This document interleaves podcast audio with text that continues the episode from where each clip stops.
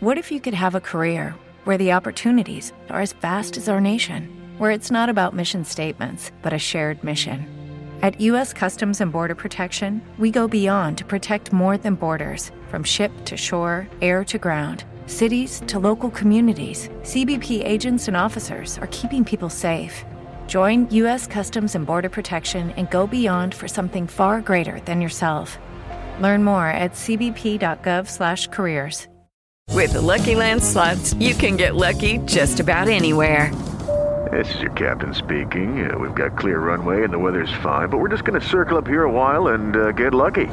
No, no, nothing like that. It's just these cash prizes add up quick. So I suggest you sit back, keep your tray table upright, and start getting lucky. Play for free at LuckyLandSlots.com. Are you feeling lucky? No purchase necessary. Void where prohibited by law. 18 plus terms and conditions apply. See website for details.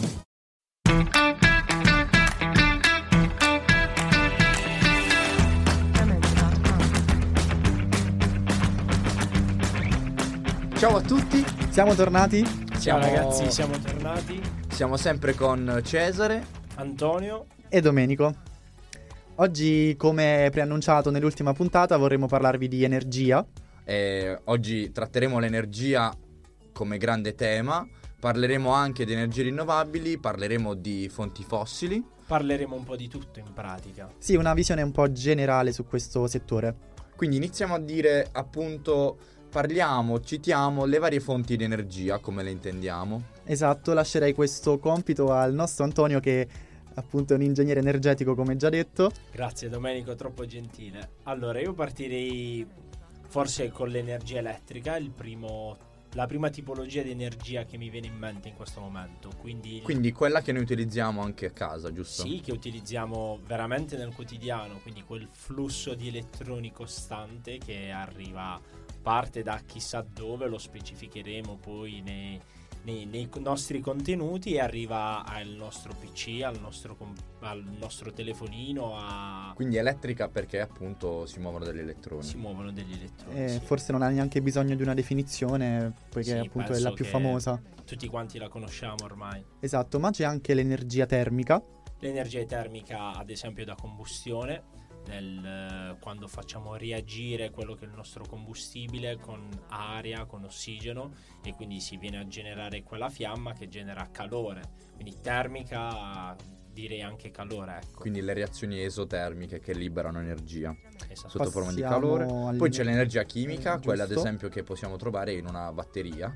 E appunto quando compriamo delle pile banalmente eh, quell'energia diventa energia elettrica, no? Se pensiamo a qualsiasi, eh, non so, una calcolatrice, una bilancia, eccetera, eccetera, quella è energia chimica. volendo fare appunto anche degli esempi che ci toccano da vicino e poi possiamo parlare di energia cinetica, quindi energia dovuta al movimento di, di un corpo. Sì, sull'energia cinetica mi verrebbe da pensare un po' a quello che è il volano delle nuove macchine ibride, di quelle di cui oggi vengono utilizzate tantissimo, sono state eh, immesse sul mercato negli ultimi anni. E... Che poi che cos'è il volano? È un... ehm, Un è dispositivo. È un dispositivo, un oggetto che acquista un momento di rotazione e quindi trasforma quell'energia meccanica che gli viene Durante la frenata, diciamo, Durante la del- frenata. del- della macchina, dell'automobile, della macchina ibrida in della questo macchina caso, ibrida, girando trasforma la sua energia trasforma la sua energia, la immagazzina per qualche secondo e poi viene ridata alla macchina in modo tale da, da essere più performante durante l'accelerazione. Quindi nei primi 7-8 secondi di accelerazione della macchina c'è quell'energia. Ecco. Poi c'è l'energia gravitazionale, Quindi, quella dell'idroelettrico, no eh, Domenico? Sì, certo, l'energia che un corpo possiede eh, in virtù della posizione che occupa nello spazio, potremmo dire. Quindi e- noi in caso dell'idroelettrico lo sfruttiamo perché appunto ci abbiamo l'acqua ad una determinata altezza che Sì, ha una esatto. certa energia La si fa gravitazionale. cadere e la si fa, diciamo, passare attraverso delle turbine che ruotano e producono energia, ehm, appunto dei... mh, Passami il termine, dei, ehm, dei generatori, ecco. Dei generatori, sì. Esatto. Degli, alternatori forse. Degli alternatori anche. E poi infine l'energia meccanica, non ce la dimentichiamo. L'energia meccanica è quella che appunto troviamo negli alberi di trasmissione delle, delle automobili, è un tipo di energia appunto legata anche a quella poi cinetica. Esatto. Quindi io direi facciamo anche altre precisazioni sull'energia per cercare di capire come possiamo dividere le risorse energetiche di cui disponiamo Sì, le- la, possiamo, la possiamo in generale classificare, no? Possiamo fare delle classificazioni eh, tra risorse energetiche. Giusto, possiamo fare delle classificazioni in base all'origine. Quindi prima di tutto sentiamo parlare spesso di energia primaria, ma definiamo questa energia primaria e sarebbe fa riferimento a una risorsa energetica che si trova direttamente in natura eh, e che può essere mh, rinnovabile, quindi come eh, l'energia solare o l'energia Eolica, Eolica. il vento. il vento, ma possiamo fare mh, l'esempio anche di eh, energie primarie non rinnovabili come, cons- come combustibili fossili, quindi carbone, petrolio, gas naturale. Esatto, sì. Poi abbiamo magari le fonti di energia secondarie e quindi in particolar modo sono quelle è l'energia che viene prodotta dal- dall'energia primaria, quindi in particolar modo le- le- l'energia elettrica di cui abbiamo parlato prima. Esatto, perché noi tipo bruciamo un, un fossile per ottenere un'energia elettrica, quindi è già un prodotto la- Sì, l'energia esatto, già un secondaria, prodotto, potremmo dire. L'energia secondaria. O anche i carburanti che utilizziamo tutti i giorni per spostarci, quindi benzina, eh, combustibili anche bio, biocombustibili. Sì, perché sono delle sempre miscele di una fonte primaria. Esatto, derivanti da fonti primarie. Poi possiamo fare una distinzione in base alla disponibilità a lungo termine, che conosciamo tutti. Sì, in- pratica la disponibilità a lungo termine possiamo fare riferimento al, ehm, a, quello che, a quelli che sono i combustibili, diciamo che si, i combustibili fossili che si sono generati nel corso di millenni e che noi eh, utilizziamo, diciamo, Sì, quindi eh, nonostante si siano formati molto tempo prima e che però non sono illimitati ma che hanno, diciamo, una eh, Scadenza. una, una scadenza, in sì, termini temporali. termini temporali non si, ri- eh, non si rinnovano, ecco. Oppure si rinnovano con tempi lunghissimi, che sicuramente sono più lunghi dei tempi di utilizzo Umani, e di estrazione. Esatto. Esattamente. E questo è un po' un concetto che si oppone a, a quella che è la definizione di sviluppo sostenibile, potremmo dire. Ma ad Quindi- esempio anche il nucleare non è eh, considerata una fonte disponibile a lungo termine? Giusto, Eh, il nucleare viene spesso indicato come una possibile soluzione per la transizione energetica, ma ricordiamo che comunque è una fonte non rinnovabile. Sì, dal punto di vista della definizione, l'Europa la definisce come fonte non rinnovabile, però si potrebbe aprire un grande capitolo su questo. E possiamo anche pensare che l'uranio, ad esempio, che sarebbe la, la fonte principale del, del nucleare, è molto ehm, eh, eterogenea nel mondo, cioè la possiamo trovare in tutti i continenti. Molto diffuso. molto diffusa, esatto. Quindi paradossalmente eh, sarebbe una fonte che ci permetterebbe di superare quello che è il, quella che è la crisi delle materie prime, ad esempio. Quella di cui si sta parlando quella- proprio in questi mesi, sì. da quando è iniziato il conflitto mondiale. Però allo stesso dire. tempo il, um, l'energia nucleare è anche una fonte energetica a impatto zero, quindi non produce emissioni di CO2 eh, e quindi questo è il motivo per cui... eh, Ne se ne sta parlando ora. Esatto, se ne parla, se ne parla. Sì, sì. Però ha sempre delle scorie che andrebbero poi eh, diciamo smaltite e quindi non producono CO2 però producono delle scorie che ovviamente hanno bisogno di essere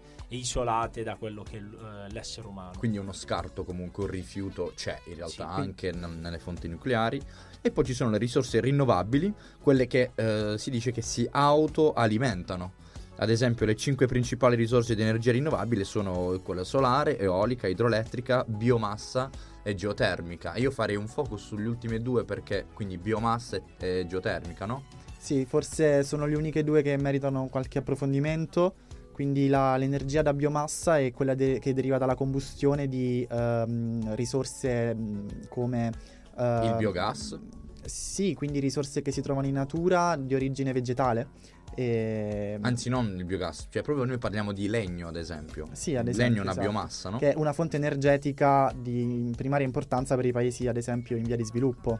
come l'Africa ad esempio e utilizzano tantissimo la biomassa lì perché appunto hanno più disponibilità di eh, foreste o comunque parchi verdi e quindi tagliando Anche se spesso la biomassa non viene inserita in quelli che sono i report o quelle che sono le percentuali di utilizzo delle materie prime, proprio perché viene definita come un bene, un- una fonte non commerciabile. Cioè, quindi ci sono alcune grandi agenzie come possono essere la British Petroleum che è in- incaricata di fare dei report annuali su quelli che sono gli utilizzi di energia o meno, E quindi che dovrebbero assegnare proprio un valore alle fonti di energia, giusto? sì, che spesso non inseriscono questa biomassa che in alcuni casi altre stime riportano che l'utilizzo di biomassa sia pari al 13-14% del, eh, del Di soddisfacimento tutta- di quello che è il fabbisogno energetico mondiale. Quindi tipo quella cosa che dicevamo proprio prima Antonio, che noi a un gas riusciamo ad,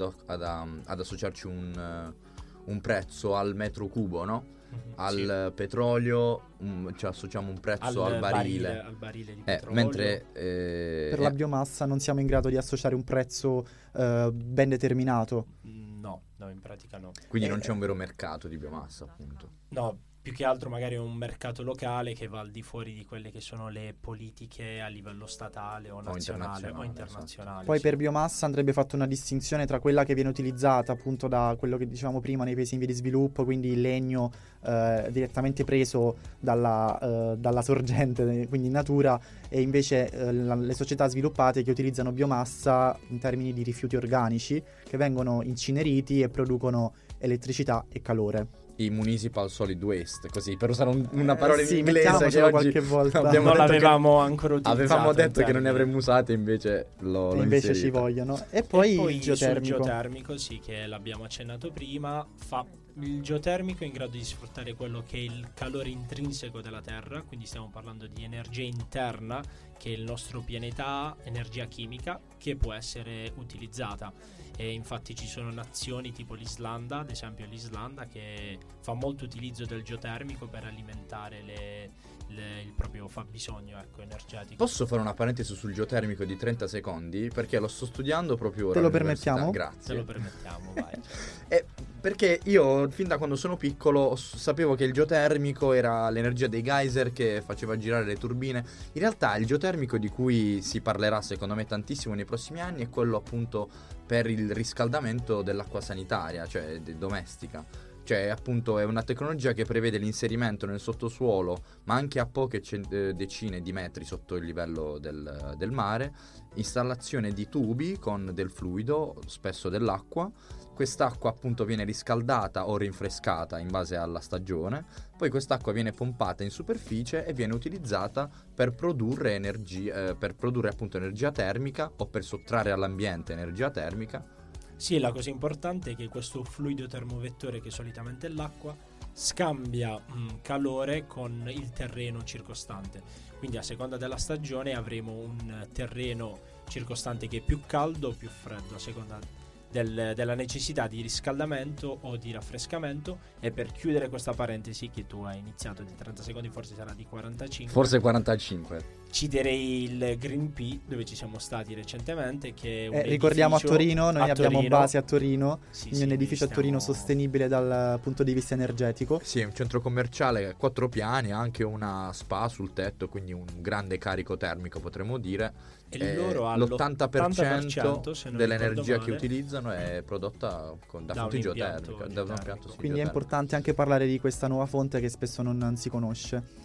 Eh, io per concludere questa prima, diciamo, carrellata, eh, dopo aver distinto le fonti in base alla- all'origine e alla disponibilità, le distinguerei anche in base alla dispacciabilità, un termine troppo tecnico, forse un po' troppo ingegneristico. E appunto le fonti dispacciabili sono quelle che possono essere utilizzate su richiesta, mentre le fonti non dispacciabili sono quelle che ehm, non possiamo utilizzare su richiesta perché dipendono da, da dinamiche naturali, quindi ad ambientali, esempio tipo il solare, tipo l'eolico. giusto. Eh, E, Mentre una dispacciabile, Antonio, quale potrebbe essere? Una che appunto è facile da utilizzare Beh, su richiesta. Ad esempio mi verrebbe da pensare a quelli che sono i generatori a, a diesel o a gas, che i generatori di emergenza che noi possiamo trovare in tutti quelli che sono i complessi, i grandi complessi residenziali oppure nelle, eh, nelle spa, nei centri sanitari dove in caso di un blackout, ad esempio, o anche nelle aziende, in caso di un blackout di corrente elettrica hai bisogno di qualcosa che sia veloce, che abbia dei tempi di risposta molto brevi e, e questo lo possiamo trovare nei cicli aperti a, a gas. Ok. e poi, fi- e poi per finire, per essere diciamo concreti con questo discorso, possiamo fare una- un'ultima differenza tra flussi energetici e riserve energetiche, giusto? Sì, mm, infatti prima abbiamo parlato di energia primaria e secondaria, un'altra eh, tipologia, diciamo, distinzione di fonti energetiche, possiamo parlare a possiamo fare riferimento a quella che è la radiazione solare, che è un flusso di energia in quanto non è costante. Non è costante sia a, a, dal punto di vista della latitudine o del, delle caratteristiche, delle caratteristiche diciamo, particolari del luogo in cui ci troviamo sì. e anche a seconda della, della stagione o del periodo in particolare. E poi abbiamo mh, le, questo, riserve le riserve energetiche. sì. Quindi ad esempio fonti fossili, no? Fonti fossili, sì, sono riserve energetiche perché si sono accumulate sulla superficie terrestre nel corso degli anni, dei millenni e noi le, potiamo, le possiamo utilizzare perché si sono accumulate, abbiamo questa Quindi dei materiali che hanno una densità energetica costante di cui parleremo eh, tra pochissimo dopo la musica. E comunque eh, andrebbe un po' eh, ascoltata questa canzone che si chiama Change Your Mind di BJ Wob Wilbanks e l'ascoltiamo ora.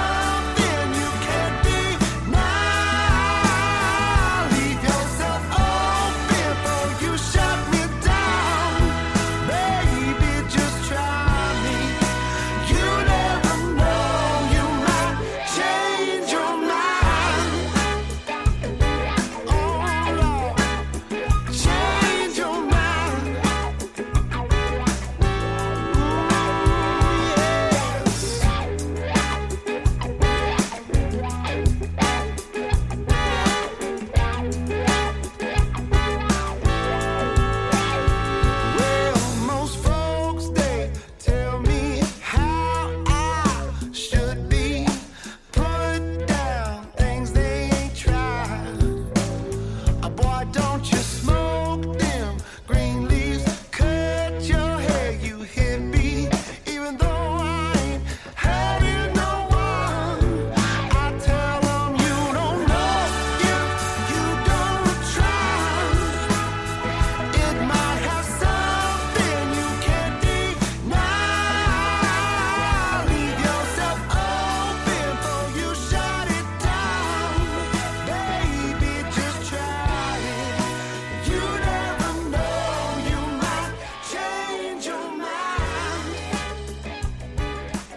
siamo tornati su Ambientiamoci, stavamo parlando di energia e abbiamo dato un po' di definizioni e adesso iniziamo a legarla proprio alla produzione, quindi parliamo di densità o di intensità energetica, giusto? Sì, diciamo che sono due, um, due parole che spesso vengono confuse tra di loro, però quando parliamo di energia sono ben differenti, in quanto con densità energetica stiamo facendo riferimento a quello che è la fonte primaria, quindi viene definita solitamente in eh, joule ad esempio al chilogrammo, al metro cubo, ad esempio nel caso del gas naturale eh, si misura in metri cubi, cioè quanta energia è in grado un metro cubo di gas di generare. Quindi esempio. un rapporto, diciamo. Sì, è un rapporto, in modo tale da poter vedere quella che è la producibilità di un combustibile o ad esempio i pannelli fotovoltaici possiamo vedere quella che è la, la produzione in metri quadri proprio perché i pannelli fotovoltaici hanno una, una, certa area che è in grado legata, di captare la radiazione solare. Legata direttamente all'energia che produce, cioè sì. più grande l'area di un pannello più energia produce. Esatto, sì. e tra l'altro ci servirebbero tantissimi metri quadri di eh, appunto pannelli solari perché eh, le rinnovabili come il fotovoltaico hanno una densità energetica molto più bassa dei nostri famosi combustibili fossili. Ad esempio il combustibile con la densità più alta è il gas naturale, eh, seguito poi dal, dal petrolio e dal carbone. Uh, mentre se pensiamo alle biomasse, quindi di origine vegetale, questi hanno una densità molto molto più bassa. E per fare un esempio pratico ai nostri ascoltatori potremmo dire, eh, immaginatevi due macchine, una che va a biomasse, quindi a legno, e una che va a gas. No, Quella... ma pensiamo anche ad esempio a una macchina che va a carburante, eh, diciamo standard, quello che utilizziamo noi. Allora facciamo diesel e gas naturale. Visto che il diesel ha una densità energetica minore, Uh, per fare gli stessi chilometri avremo bisogno di un serbatoio più grande per il diesel rispetto a quello del gas, perché appunto con meno gas noi riusciamo a ottenere eh, più energia rispetto al, a un'altra fonte come il diesel, come ad esempio anche le biomasse in realtà. E se pensassimo invece all'uranio, di cui prima abbiamo parlato a proposito del nucleare, quest'ultimo ha una densità energetica enorme, molto molto più alta delle nostre fonti convenzionali e ci permetterebbe eh, a parità di chilogrammi di carburante di percorrere una distanza eh, inimmaginabile ad esempio, Domenico? Ad esempio, leggevo che con un chilogrammo di uranio potremmo percorrere due volte la distanza che va dalla Terra alla Luna. Quindi, giusto per fare questo esempio simpatico. Quindi, quindi se domani vado a lavorare sulla Luna, ho bisogno di una macchina d'uranio. Mi stai dicendo questo, Domenico? Sì, eh, penso proprio di sì. Puoi fare con... avanti e indietro senza alcun problema. Perfetto. Saresti un buon pendolare grandi, un pendolare lunare. Un pendolare lunare. E invece un'altra eh, caratteristica, un'altra, un, indicatore. Un altro indicatore eh, associabile a, all'energia oltre alla densità è l'intensità energetica ed è un indicatore di natura più economica? Sì, di natura macroeconomica e indica diciamo, l'efficienza di un paese nel convertire l'energia in PIL che vuol dire? Cioè un, eleva- un paese con un'elevata intensità energetica eh, è un paese che ha un'economia molto più avida, potremmo dire, di... di energia. Ha un'economia molto più avida di energia, giusto, eh, a parità di, di, PIL. E questo è il motivo per cui eh, i paesi eh, situati al nord, quindi più freddi, consumano cioè hanno una, un'elevata e una più alta densità, intensità energetica. Perché appunto vivendo in un ambiente più freddo, quindi necessitano di più energia termica o in generale di più, più energia. Di più energia, sì, per, per il riscaldamento. Sì, per, per, esatto, per vivere. Mentre tendenzialmente paesi in via di sviluppo presentano livelli di intensità energetica più bassi. Io parlerei ora, dopo quest'altra definizione, queste altre due caratteristiche importantissime dell'energia che poi un po' descrivono anche alcuni meccanismi geopolitici che vedremo uh, a breve. Io vorrei proprio far capire ai nostri ascoltatori come funziona eh, l'utilizzo e eh, quanto siamo responsabili appunto nell'utilizzo eh, giornaliero anche dell'energia. Ovvero, ehm, pochi sanno che eh, un, uno Stato, come l'Italia, utilizza non solo una fonte di energia, ok, ma in realtà un mix energetico. Quindi eh, qualcosa che unisce varie fonti di energia. Esatto, sì. se ne è parlato anche tanto in questi giorni eh, a proposito del gas russo eh, si diceva che dovremmo essere più indipendenti, dovremmo creare un mix energetico più eterogeneo, poiché purtroppo ancora dipendiamo tanto dal, dal gas naturale. Sì, infatti eh, leggevo proprio qualche giorno fa che l'Italia si, a, a, livello europeo è tipo la seconda nazione per il, eh, diciamo, il numero, il, numero il, il, il, valore di importazioni di energia dall'estero, in particolar modo di gas naturale, in quanto importiamo circa 66 metri cubi, eh, miliardi di metri cubi di gas naturale dall'estero. Che è tantissimo. Che è tantissimo. tantissimo. Questa parola che piace particolarmente a Cesare, sì. la dice in ogni, la, la, la, usa in ogni podcast. No, ragazzi, eh, per gli ascoltatori lo sottolineo perché eh, non tutti masticano i numeri, eh, e neanche noi, e però diciamoli, per, cioè io sottolineo tantissimo per far capire questo. Sì, Scusate. perché noi siamo degli ingegneri e dobbiamo dare degli ordini di grandezza specifici e tantissimo un ordine di grandezza molto specifico. esatto, e mh, poi all'interno di questo mix energetico ovviamente non tutte le fonti di, di energia hanno lo, lo, stesso, stesso, ruolo. Lo stesso ruolo.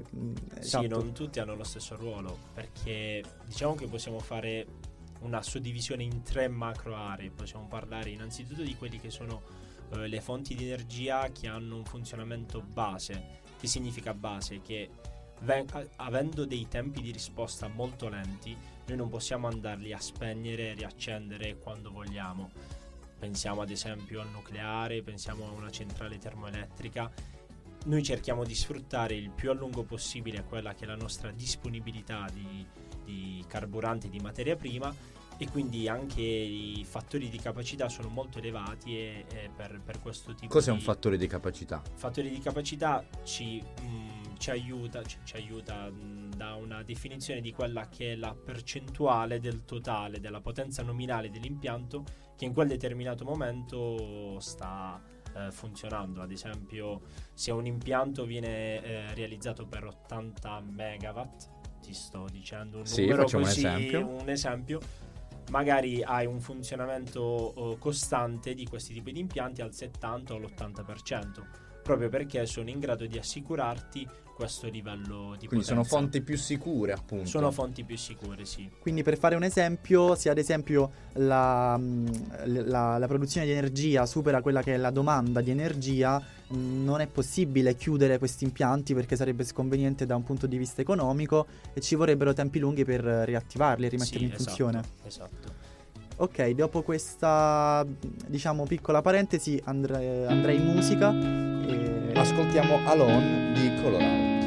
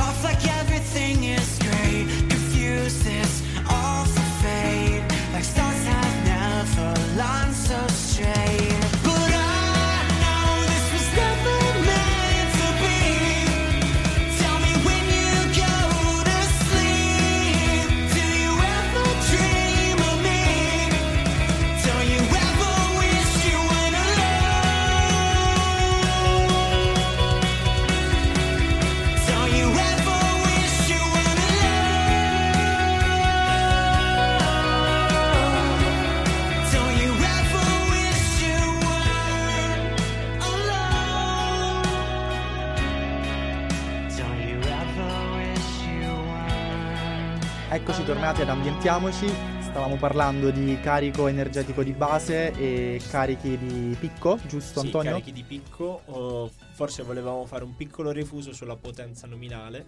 Magari non molti sanno. Ci siamo confrontati su Sì, cosa magari- fosse per capire se i nostri ascoltatori ne erano al, cosci- al- al corrente. Vi Ma- promettiamo che eviteremo questi svarioni ingegneristici. Esatto. Sì, specifichiamo semplicemente la potenza nominale e la potenza massima alla quale un impianto può lavorare. E quindi solitamente viene settata ad un livello tendenzialmente più alto rispetto a quelle che sono le condizioni effettive alle quali lavorerà. Ok. Solo questo, scusate. Quindi questo carico di base che viene fornito da fonti energetiche potremmo dire più costanti, quindi come il- le centrali a carbone, il nucleare, ad esempio pensavo alla Sì, Francia. sì, per lo più sono fonti convenzionali. Poi abbiamo... mh, Eh, ma perché, diciamo, perché si chiama base, appunto? Perché eh, sono in grado di eh, assicurare mh, per un numero di ore maggiore quello che è il carico, quella che è la domanda energetica. Quindi maggiore eh, numero di ore e costanza. Quindi. maggiore costanza e anche perché sono degli impianti tendenzialmente grossi che hanno dei costi eh, di realizzazione davvero molto alti e ovviamente questi costi devono essere anche ripagati dal loro utilizzo. Anche perché ci sono delle ore di picco dove la domanda eh, è altissima perché magari eh, c'è una maggiore concentrazione di persone che in quel momento richiede energia eh, o di attività commerciali, ma anche durante le ore notturne, quando molte attività sono chiuse, c'è sempre una richiesta base no, di, di energia. Sì, c'è una richiesta base, però come dicevi tu ci possono essere dei picchi e ci sono delle, delle tecnologie che sono in grado di soddisfare meglio quelli che sono i picchi, come ad esempio l'idroelettrico, in quanto è molto eh, veloce nella risposta. È molto flessibile. È molto flessibile, esatto, è un...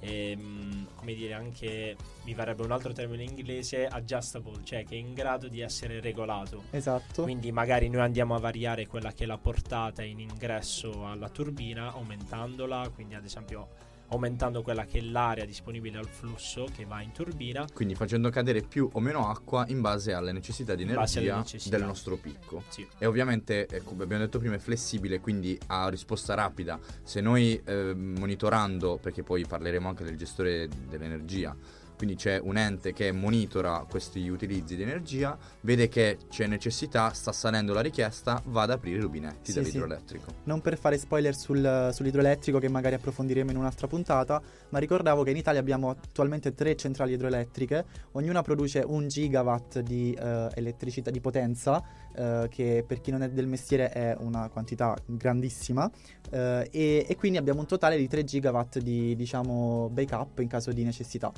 Sì. L'idroelettrico e se pensate che in tutto installate in Italia c'è una potenza di 20 gigawatt rinnovabile, 3 gigawatt non sono pochi, solo sono di male. idroelettrico comunque.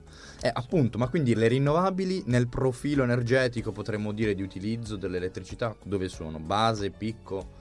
Sono a livello Eh, intermedio, sì, a livello dire. intermedio in quanto eh, loro sono un po' costrette a quelle che a- sono un po' soggette Alle quelle- variabili alle ambientali. variabili Mm. ambientali, All'intermittenza de- sì, quindi della risorsa radiazione solare. solare, Cioè, esattamente. banalmente, se passa una nuvola, oppure se è notte, oppure se non tira vento, le rinnovabili non lavorano. Bye bye solare. Esatto.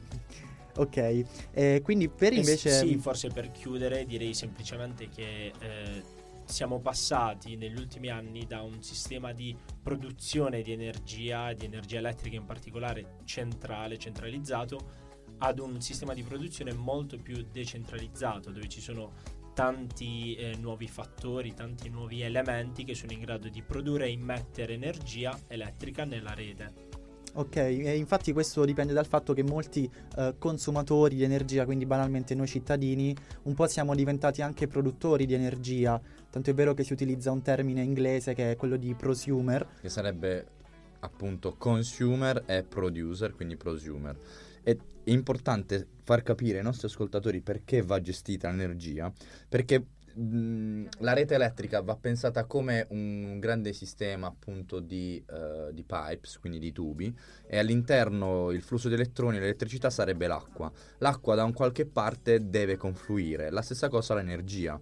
Ed è il motivo per il quale, ad esempio, la sera l'energia elettrica costa di meno. Ci sono delle fasce, no? E in bolletta pag- paghiamo di meno, facciamo la lavatrice tutti la sera perché appunto eh, la richiesta è minore la sera e quindi c'è un surplus, C'è un surplus di energia.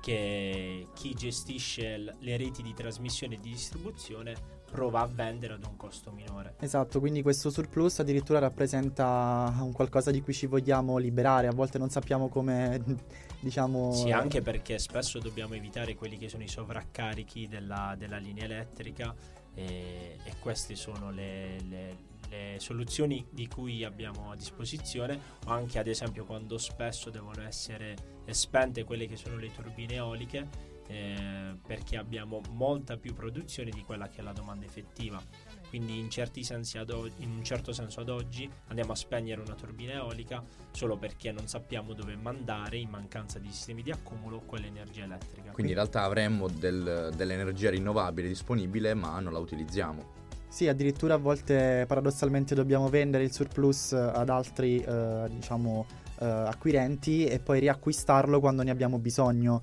E purtroppo così funziona il mercato dell'energia.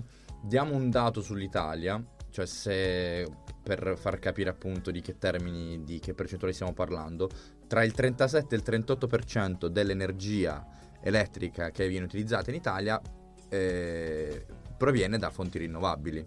Quindi in realtà ora poi ognuno decide se è un numero alto o un numero basso, però questo è il dato. Sì, per l'elettricità eh, possiamo diciamo esultare molto di più, invece se parliamo in termini di energia primaria eh, questo numero se non sbaglio scende intorno al 16%, mi confermate? Sì, anche forse 17-18 comunque abbastanza in linea con quelli che erano gli obiettivi europei entro il 2020, che erano del 20% di raggiungimento per ogni nazione di quella che è l'energia, il fabbisogno di energia R- rinnovabile. Rinnovabile, esatto. Sì, sì, sì.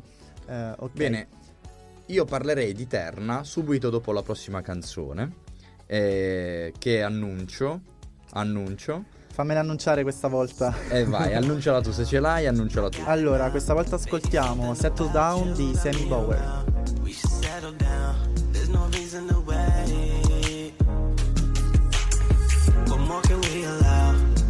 Good for now.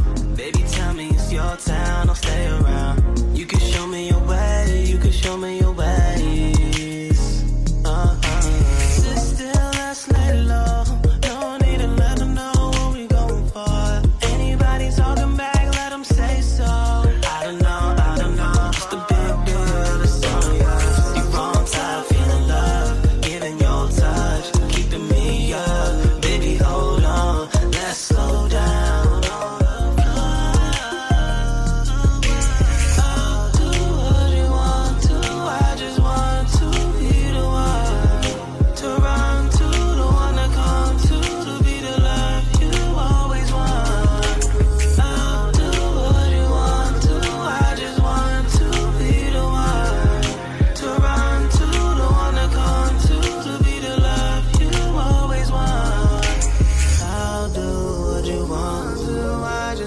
To be the one to run to, the one to come to, to be the love you always want.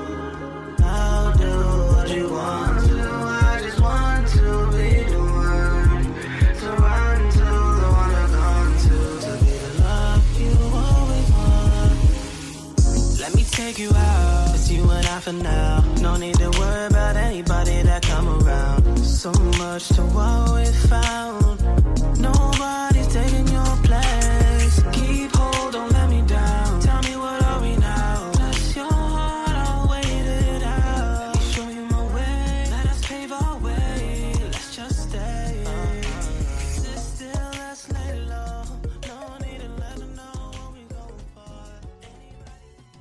Ok, ed eccoci tornati al nostro podcast Ambientiamoci. Allora, ci eravamo stoppati, fermati su Terna, su questo termine, su questa parola eh, gruppo Terna. Misteriosa. Misteriosa. Esatto, illuminaci Antonio. Allora, Terna diciamo che è mm, eh, come dire, l'ente, il gestore principale di quello che è il servizio di dispacciamento del sistema, eh, del sistema elettrico nazionale e quindi è incaricato principalmente di quella che è la produzione, la trasmissione, la distribuzione e la vendita di energia elettrica Su concessione governativa? su concessione governativa. Quindi è un ente italiano. È un ente italiano e po- come potete ben immaginare la difficoltà di, che- di questo compito è davvero elevata perché eh, assicurare giornalmente, ora per ora, minuto per minuto, quello che è la- il, il bilanciamento tra offerta e domanda In un mercato di 60 milioni di persone. di persone Più aziende, più... non deve essere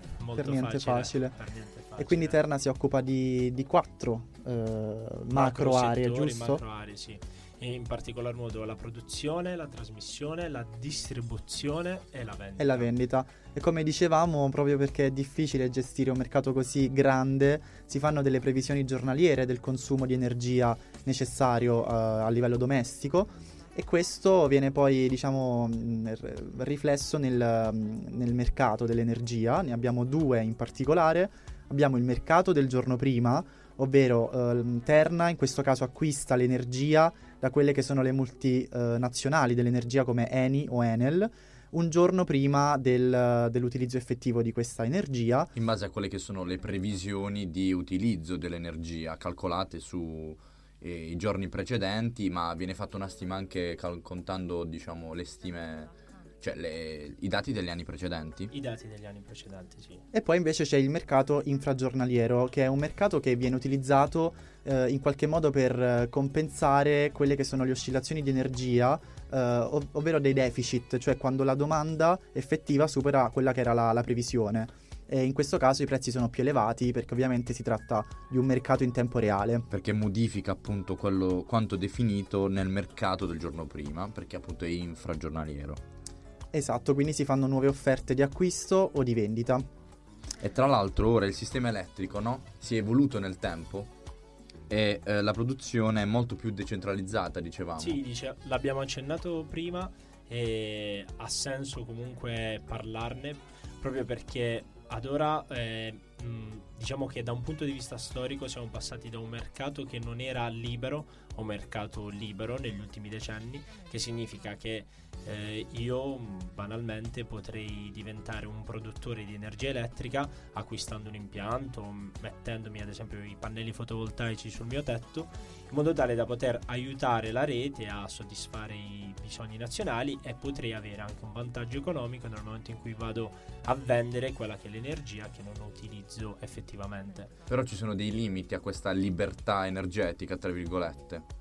Mm, sì, comunque si, si, fa riferimento sempre a quelli che sono i, eh, gli enti nazionali come Terna che gestiscono eh, tutto il mercato energetico. Devi sempre per forza passare da loro, altrimenti no, non puoi farti il tuo impianto. Ecco. Tra l'altro, come dicevamo, è difficile fare delle previsioni sui consumi effettivi perché la domanda è molto variabile sia in base agli usi domestici, quindi eh, per esempio dalla mattina alla sera ci sono dei consumi diversi, ma anche in base alle stagioni, in base ai giorni della settimana. Come dicevamo prima, ad esempio il fine settimana c'è una richiesta più bassa perché molte attività sono chiuse e ci sono uh, consumi minori.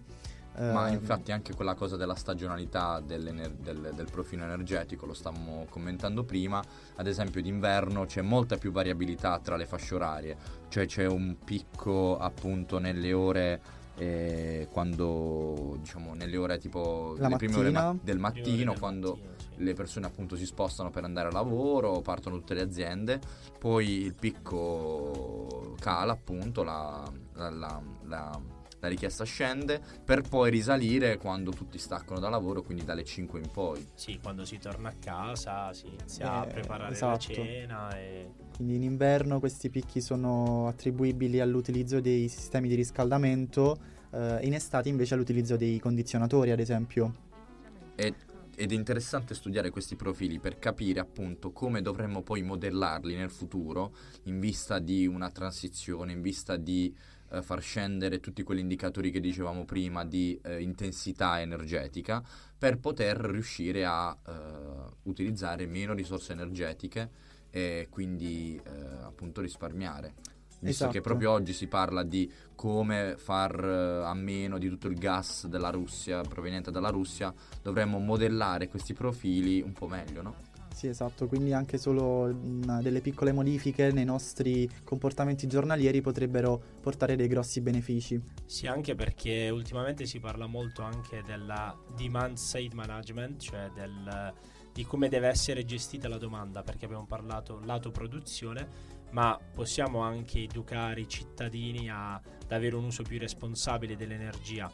Come farlo ad esempio con la domotica, quindi impostare l'orario di utilizzo del boiler elettrico in Cioè della certi caldaia. orari della caldaia, in certi orari eh, giornalieri dove magari c'è un surplus di energia prodotta e quindi tu vai ad utilizzare quell'energia che altrimenti andrebbe persa. E Quindi utilizzare appunto l'energia in una fascia in cui non solo costa di meno e va bene, ok, è più economico, ma appunto utilizzare eh, un'energia quando altri non la utilizzano. Sì, Distribuire il carico, potremmo distribuire dire. il carico, sì. E questo con eh, la digitalizzazione del, del reparto energetico, con dei, anche dei dispositivi in grado di misurare quella che è l'energia consumata e prodotta quasi in tempo reale eh, permette di monitorare tutto questo processo in maniera più semplice e più consapevole da parte del semplice cittadino anche. Anche perché eh, qual è la situazione in Italia? Che noi ricaviamo ancora circa l'80%. Sì, per no? dare dei numeri, noi ancora siamo dipendenti all'80% dai combustibili fossili in termini di energia primaria totale eh, e in particolare il 42% deriva proprio dal gas naturale di cui tanto stiamo sentendo parlare in questi giorni. Per fare un paragone, per far capire meglio questo numero, la Francia ha solo il 50% di utilizzo di energia primaria da fonti fossili perché c'è il naturale e c'è il nucleare. C'è il nucleare. È giusto, mentre ad esempio paesi del nord come Svezia e Norvegia eh, il loro consumo da mh, fossili si attesta intorno al 30% perché sono paesi che hanno investito negli ultimi anni molto più dell'Italia nelle rinnovabili, quindi come l'idroelettrico, il geotermico di cui parlavamo prima.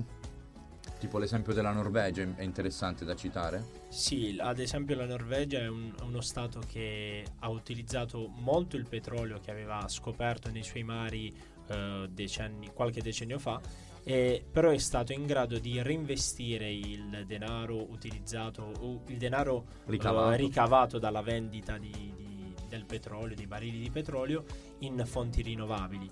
In, ad, es- ad esempio la Norvegia è tra i paesi più virtuosi da questo punto di vista in quanto eh, alimenta il proprio fabbisogno energetico da, Quindi da ha investito, ha investito molto nell'idroelettrico. Sì, ha investito molto sull'idroelettrico. Posso dire che però è più facile per la, Norve- no- per la Norvegia perché appunto ha molta più disponibilità idrica rispetto a- ad altri stati e banalmente se pensiamo all'Italia, l'Italia del nord che ha più fiumi, più giacimenti, più specchi d'acqua appunto, ha più eh, centrali idroelettriche rispetto al sud che è più secco, ha meno fiumi, meno acqua e quindi non, eh, non può utilizzare l'idroelettrico. Sì, Certo. anche perché hai bisogno sempre di un dislivello e ovviamente nel nord Italia abbiamo delle- dei bacini d'acqua, delle elevazioni più... più Quindi alte, energia diciamo. gravitazionale di cui Energia, parlavamo sì. prima.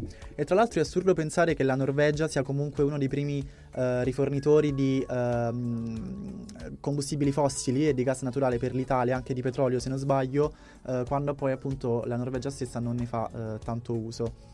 Quindi è un esportatore, potremmo dire. Esatto. uno un esportatore che un autoconsumatore. Sì. E- E... fa emettere CO2 in altre parti del mondo e non nel suo territorio. Ecco, dalla Piccola frecciatina alla Norvegia di Antonio. Comunque, eh, Ricordiamo, eh, parlando sempre del petrolio, quali sono invece i tre primi produttori di petrolio a livello mondiale. sì, ehm, anzi, prima di dirlo, Domenico, io andrei in musica Va bene. e ascolterei Healing My Blues di BJ Williams. Me la leggo al dito questa.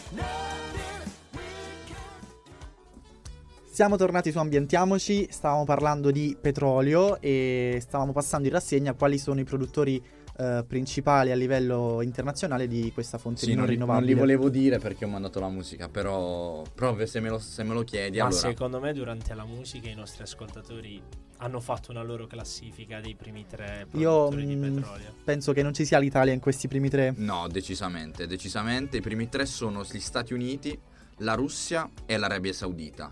E uniti questi tre eh, coprono circa il 42%, quindi praticamente quasi la metà del mercato globale. Però gli Stati Uniti sono, eh, anzi erano, i primi importatori. Negli ultimi anni invece hanno investito nel fracking, che è una tecnologia che riesce a sfruttare meglio la riserva, riesce a ricavare appunto dalle sabbie. eh, È una- fra- tecnologia di estrazione. Sì, è una fratturazione idraulica perché quando le riserve si esauriscono diventa sempre più difficile estrarre appunto il, il combustibile. Quindi praticamente non viene proprio estratto il petrolio liquido, ma eh, tramite eh, dei gas compressi viene fatto uscire da una roccia o de- da del materiale poroso tutto, tutto il fossile che era rimasto.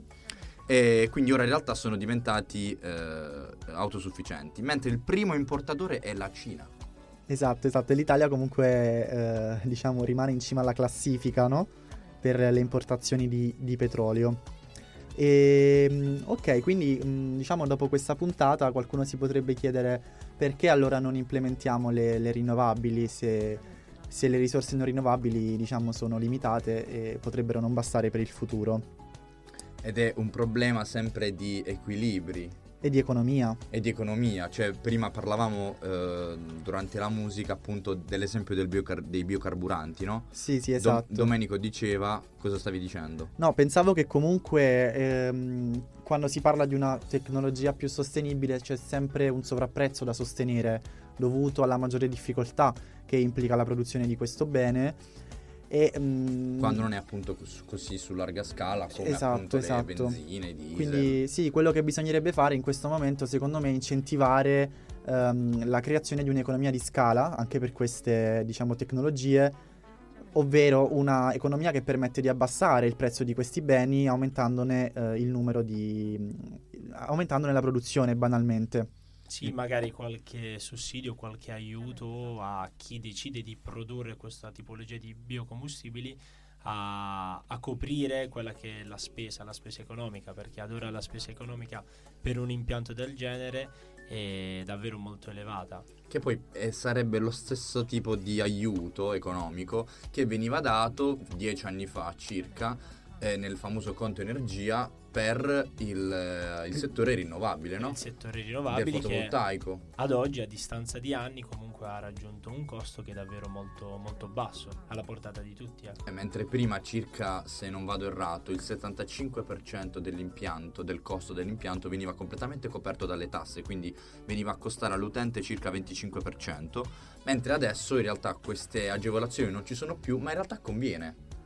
Conviene ora, è Sì, sì, arrivato conviene- a è arrivato ai convenire. minimi storici come prezzo. Quindi la transizione energetica sta diventando non solo più diciamo un sogno dei fanatici del clima eh, come alcuni possono pensare, ma anche una prospettiva concreta Economica, eh, esatto. a livello economico che può risultare anche conveniente. Però per rimanere sempre concreti, comunque Sì, bisogna. non possiamo dipendere solo da rinnovabili No, ad ora, ripeto, ad, Ad ora, ora giusto? abbiamo sempre bisogno di una quota parte di, di combustibili che non sono rinnovabili, proprio per quel discorso del mix energetico. Cioè proprio di fonti di primarie. fonti primarie del eh, assicurare quello che è la, ehm, la domanda di energia. Quel base load che quel dicevamo. base load e soprattutto non, diciamo le, le- le varie eh, en- i vari Fon- enti, ah, vari mh, enti statali internazionali hanno questo fine, quello di dare sempre priorità al soddisfacimento del- della domanda energetica Per evitare g- per evitare grandi blackout o momenti in cui non stai senza energia e, no- e non si può, tra virgolette. E ovviamente eh, per i nostri ascoltatori un po' più pungenti, eh, rimanere senza energia, pensate a un ospedale, pensate a tutti quei contesti in cui eh, avere energia elettrica significa rimanere vivi, eh, non è da poco, non è trascurabile. Ma infatti credo sia mh, assurdo pensare come noi in realtà viviamo di energia, eh, ci nutriamo con l'energia, beviamo energia, ma in qualche modo spesso ne ignoriamo l'importanza, soprattutto la provenienza. eh, e un banale blackout, come ci sono stati semiconfermate negli Stati Uniti una quindicina di anni fa, eh, possono portare quindi a problemi catastrofici. Esatto. Allora, io direi che la puntata di oggi è Sì, terminata. possiamo fermarci. questo Ci lunga. fermiamo e vi lasciamo con un piccolo spoiler, visto che eh, ambientiamoci comunque volto al futuro, la prossima sarà interamente sulle energie rinnovabili. Abbiamo introdotto l'energia in generale oggi, Ci siamo accorti che non ci bastava una sola puntata. in realtà volevamo farle un'unica, ma Però andiamo così. No. Ce, ce ne vogliono almeno due. Ce ne vogliono E almeno quindi due. parleremo di, di Esatto. tutte le rinnovabili. Tutto ciò che non abbiamo detto oggi lo diremo nella prossima.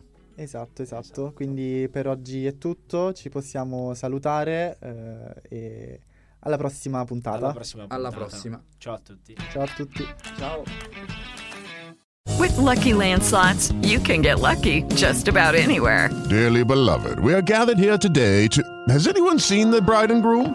Sorry, sorry, we're here. We were getting lucky in the limo and we lost track of time. No, Lucky Land Casino, with cash prizes that add up quicker than a guest registry. In that case, I pronounce you lucky.